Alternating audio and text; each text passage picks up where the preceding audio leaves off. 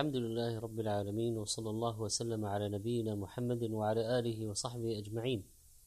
أيها الإخوة والأخوات السلام عليكم ورحمة الله وبركاته. وبعد فإن عبوديتنا لله تعالى في هذا الصيام فيها معرفة يسر هذه الشريعة.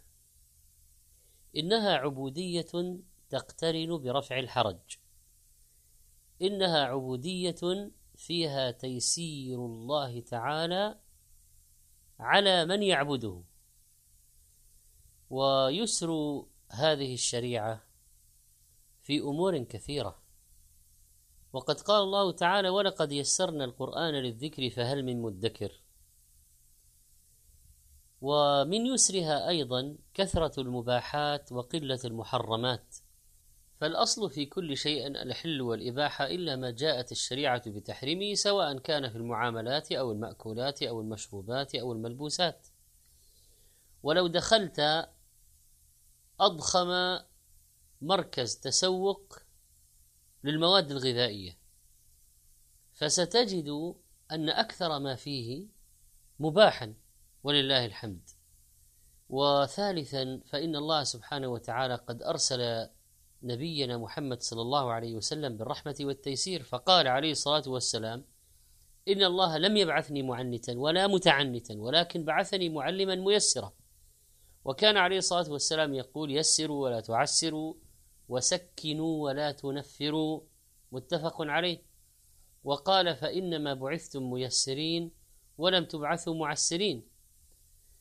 وهذه أحاديث فيها الأمر بالتبشير بفضل الله وعظيم ثوابه وسعة رحمته وتأليف من قرب إسلامه وكذلك من قارب البلوغ من الصبيان وكذلك من تاب من المعاصي فيتلطف بهم ويدرجون في أنواع الطاعة قليلا قليلا. وقد كانت أمور الإسلام في التكليف على التدريج فمتى يسر على الداخل في الطاعة سهلت عليه. ومتى عسرت عليه أوشك أن لا يدخل فيها وإذا دخل أوشك أن لا يدوم. والتيسير في العبادة نجده في صيامنا في أمور كثيرة. فعلى سبيل المثال نجد الأعذار في الصيام كالمرض والسفر والإكراه والجهل وحتى لو نسي وأكل ونجد الصيام شهرا واحدا في السنة. وقد قال تعالى أياما معدودات. يعني قليلة. سرعان ما تنقضي. وأحل الله لنا في شهرنا شهر الصيام إتيان نسائنا بالليل. فقال تعالى أحل لكم ليلة الصيام الرفث إلى نسائكم. والرفث هو الجماع. قال ابن كثير رحمه الله هذه رخصة من الله تعالى للمسلمين. ورفع لما كان عليه الأمر في ابتداء الإسلام. فإنه كان إذا أفطر أحدهم إنما يحل له الأكل والشرب والجماع إلى صلاة العشاء.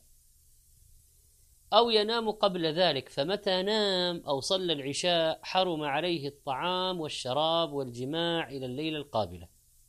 فوجدوا في ذلك مشقة كبيرة فخفف الله تعالى عنهم وأباح لهم في ليالي الصيام كلها الأكل والشرب والجماع سواء نام أو لم ينم بينما كان من قبل في وقت من الأوقات إذا نام بعد المغرب ما عاد يستطيع أن يأكل ويشرب ويأتي أهله ولو استيقظ قبل الفجر. نجد كذلك التخفيف عن المريض. قال تعالى ومن كان مريضا أو على سفر فعدة من أيام أخر فإذا ثبت بالطب أو علم الشخص من عادته وتجربته أو غلب على ظنه أن الصيام يجلب له المرض أو يزيده أو يؤخر البر جاز له الإفطار. وللمريض مرضا طارئا ثلاث حالات. الحالة الأولى أن لا يشق عليه الصوم ولا يضره فيجب عليه الصوم لأنه لا عذر له. الثانية أن يشق عليه الصوم ولا يضره فيكره له الصوم لما فيه من العدول عن رخصة الله تعالى إلى المشقة. الثالث أن يضره الصوم. ليس فقط يشق عليه لكن يضره. فيحرم عليه أن يصوم لما فيه من جلب الضرر إلى نفسه. وقد قال تعالى ولا تقتلوا أنفسكم إن الله كان بكم رحيما وقال النبي صلى الله عليه وسلم لا ضرر ولا ضرار نجد تيسير الشريعة في الصيام.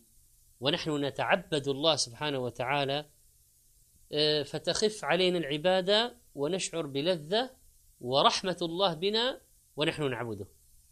خفف عن المسافر حتى لو سافر في الظل بأكثر وسائل السفر راحة ولو كان معه من يخدمه.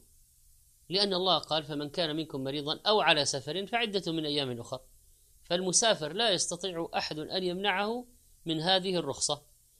ولما سأل حمزة بن عمرو الأسلمي النبي صلى الله عليه وسلم أأصوم في السفر؟ وكان رضي الله عنه كثير الصيام. قال إن شئت فصم وإن شئت فأفطر. متفق عليه. وعلى ذلك فلا يجوز الإنكار على من أفطر أو صام في السفر. لحديث أنس رضي الله عنه قال سافرنا مع رسول الله صلى الله عليه وسلم في رمضان فلم يعب الصائم على المفطر ولا المفطر على الصائم. متفق عليه. ومحل هذا كما قلنا ما لم يكن فيه ضرر وإذا كانت هناك مشقة فإن الأخذ بالرخصة أولى. ونجد كذلك من تيسير الشريعة في الصيام التخفيف عن حامل والمرضع سواء خافتا على نفسيهما أو على ولديهما لأن النبي عليه الصلاة والسلام قال إن الله تعالى وضع عن المسافر الصوم وشطر الصلاة. وعن الحامل أو المرضع الصوم أو الصيام. رواه الترمذي وهو حديث حسن. والحامل والمرضع إذا أفطرتا فليس عليهما إلا القضاء قياسا على المريض سواء أفطرتا خوفا على نفسيهما أو ولديهما. ونجد كذلك التخفيف في الصيام أن الحائض والنفساء لا تصوم بل لا يجوز ولا يقبل منها. وقد قال عليه الصلاة والسلام أليس إذا حاضت لم تصلي ولم تصم؟ وقالت عائشة رضي الله عنها كنا نحيض على عهد رسول الله صلى الله عليه وسلم ثم نطهر فيأمرنا بقضاء الصوم ولا يأمرنا بقضاء الصلاة. نجد كذلك التخفيف والتيسير على الشيخ الفاني والعجوز وإذا شق عليهما الصوم فعليهما إطعام مسكين عن كل يوم وقد قال تعالى وعلى الذين يطيقونه فدية طعام مسكين. قال ابن عباس رضي الله عنه ليست بمنسوخة هو الشيخ الكبير والمرأة العجوز لا يستطيعان أن يصوما فيطعمان مكان كل يوم مسكينة. رواه البخاري. كذلك نجد مثلا رفع الحرج عن الجاهل والمكره. فإذا تناول الصائم شيئا من المفطرات جاهلا بحكمه فصيامه صحيح سواء كان جاهلا بالوقت أو جاهلا بالحكم فلو قام في الليل يظن أن الفجر ما طلع وأكل وشرب ثم ثم تبين له أن الفجر قد طلع فصيامه صحيح. وكما لو احتجم وهو يجهل أن الحجامة تفطر فصيامه صحيح لقوله تعالى ربنا لا تؤاخذنا إن نسينا أو أخطأنا وكذلك المكره لا شيء عليه. وقد سئل الشيخ عبد العزيز باز رحمه الله عن من جامع امرأته وهي مكرهة وغير راضية. فقال أما المرأة فإن كانت مكرهة فلا شيء عليها وصومها صحيح. أما إن كانت تساهلت معه فعليها قضاء اليوم مع التوبة. وحكم الجماع في نهار رمضان إذا كانت المرأة مكرهة أنه لا قضاء عليها ولا كفارة. وكذلك الناس. فقد قال عليه الصلاة والسلام من أكل ناسيا وهو صائم فليتم صومه فإنما أطعمه الله وسقاه. وكذلك نجد أن الذي لا يستطيع الصوم في الكفارة فإنه يرخص له في إطعام ستين مسكينة كما جاء رجل النبي صلى الله عليه وسلم فقال يا رسول الله هلكت. قال ما لك؟ قال وقعت على امرأتي وأنا صائم. فقال رسول الله صلى الله عليه وسلم هل تجد رقبة تعتقها؟ قال لا. أو قال لا أملك إلا هذه. قال فهل تستطيع أن تصوم شهرين متتابعين؟ قال لا. أو قال وهل وقعت فيما وقعت فيه إلا في الصيام؟ يعني كأنه يقول لو صام فسيقع أيضا. قال فهل تجد إطعام ستين مسكينا؟ قال لا. فجيء للنبي عليه الصلاة والسلام بطعام فقال خذ فتصدق به. فقال رجل أعلى أفقر مني يا رسول الله؟ فالله ما بين لابتيها يعني حرتي المدينة أهل بيت أفقر من أهل بيتي. فضحك النبي صلى الله عليه وسلم حتى بدت أنيابه ثم قال أطعمه أهلك. هذا كله يبين يسر الشريعة. الحمد لله يسر بالدليل يسر بلا تلاعب يسر بلا خداع يسر صحيح دلت الشريعة عليه بخلاف هؤلاء الذين يرتكبون المحرمات. ويفعلون المخالفات باسم سهولة الشريعة وتيسير الشريعة ويسر الشريعة. والشريعة منهم بريئة.